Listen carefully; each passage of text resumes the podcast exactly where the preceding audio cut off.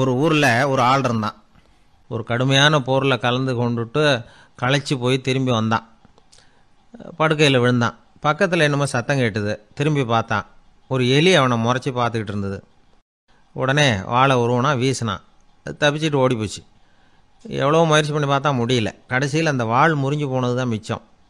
ஒரு பக்கம் அவனுக்கு இது அவமானமாக போயிட்டுது. இன்னொரு பக்கம் பயமாக போயிட்டுது. எவ்வளவோ போர்களில் எதிரிகளை பந்தாடினவன் அவன் ஒரு எலிகிட்ட தோற்று போயிடுறதா? அவனால் சகிச்சிக்க முடியல. மனைவிக்கிட்ட சொன்னான் இப்படி நடந்துட்டுதுன்னு. அவன் சிரிச்சா உங்களுக்கு புத்தியே இல்லை. எலியை போய் யாராவது வாழால் வெட்டுவாங்களா?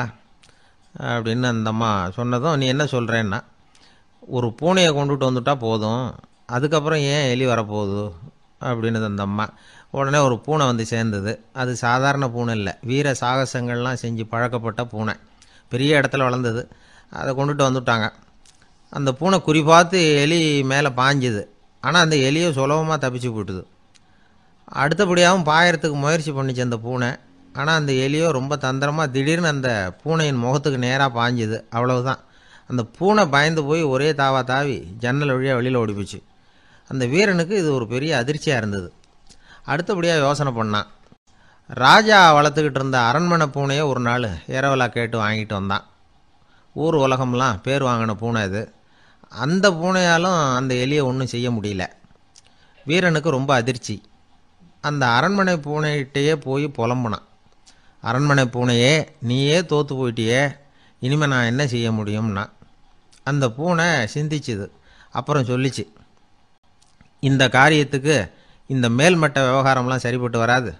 சாதாரண வீட்டு பூனை கிடச்சிதுன்னா அதை கொண்டுகிட்டு வந்து விட்டு பார் அப்படின்னுது. சாதாரண பூனையால் என்ன செஞ்சிட முடியும்னா இவன். நம்பிக்கை இல்லாமல் இப்போ அந்த அரண்மனை பூனை சொல்லிச்சு பெரிய வீட்டு பூனையெல்லாம் நல்லா சாப்பிட்டு தூங்கி பழக்கப்பட்டிருக்கோம். அதுக்கெல்லாம் ராஜதந்திரம் தெரியும். ஆனால் எலி பிடிக்க தெரியாது. அதுக்கான வளர்ப்பும் இல்லை பயிற்சியும் இல்லை. ஏன்னா அதுக்கெல்லாம் பசி கிடையாது. சாதாரண வீட்டு பூனை அப்படி இல்லை. பசிக்கு ஆகாரம் தேடி அலையும். எலிகளை பிடிச்சி சாப்பிட்டுட்டு தான் உயிர் வாழும். அதனால் அதுகளுக்கு எலியை பிடிக்கிற எல்லா உத்திகளும் தெரியும். எங்களுக்கு தெரியாது. அப்படின்னுது. அது சரியே அதுவும் பூனை தான் நீயும் பூனை தான் அதால் முடிகிற காரியம் ஏன் உன்னால் முடியல? அப்படின்னு கேட்டான் இவன். இதுக்கு அந்த பூனை சொல்லிச்சு இதே கேள்வியை நானும் கேட்டேன். உன்னுடைய தந்திர முறை என்னன்னு கேட்டேன். அது அதுக்கு பதில் சொல்லாமல் படுத்து தூங்கி போச்சு. அதை மறுபடியும் எழுப்பி கேட்டேன். அதுக்கு கோவம் வந்துட்டுது. இதில் என்ன தந்திர முறை வேண்டியிருக்கு? நான் ஒரு பூனை அவ்வளவுதான். பூனைன்னா பூனை. பூனை எலியை பிடிக்கும். நான் எலியை பிடிக்கிறேன். அவ்வளவுதான்னுது. அப்படின்னு சொல்லி விவரமாக சொல்லிச்சு அந்த அரண்மனை பூனை. உடனே ஒரு சாதாரண பூனையை கொண்டுட்டு வந்துட்டாங்க. கொண்டாந்து விட்டால் அது பார்க்குறதுக்கு ரொம்ப சாதாரணமாக தெரிஞ்சுது. இந்த வீரனுக்கு நம்பிக்கை வரல. இருந்தாலும் அதை கொண்டுட்டு வந்து வீட்டுக்குள்ளே விட்டான். ஒரே நிமிஷம் அந்த எலியை கவிட்டு வெளியில் ஓடி போச்சு. மேலிடத்து பூனைகள்லாம் இதை வேடிக்கை பார்த்துக்கிட்டு வெளியில் நின்றுக்கிட்டு இருக்குது. எல்லாரும் மெதுவாக அந்த பூனையை நெருங்கி உங்ககிட்ட அப்படி என்ன தனிப்பட்ட திறமை? அதோட ரகசியம் என்னன்னு கேட்டாங்க.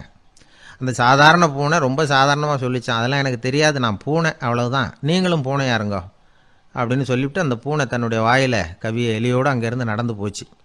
இந்த கதையிலேருந்து நாம் புரிஞ்சிக்க வேண்டிய தத்துவம் என்னென்னா நீ நீயாக இரு. இதுதான் அந்த தத்துவம். நம்ம ஒவ்வொருத்தருக்கு உள்ளேயும் ஒரு தனித்தன்மை இருக்குது இதை அவங்கவுங்க புரிஞ்சுக்கிட்டு உண்மை இயல்பு புரிஞ்சுக்கணும். நம்முடைய இயல்பு என்னங்கிறது நமக்கு தெரியணும். அதை கண்டுபிடிக்கிறது தான் உண்மையான கலை.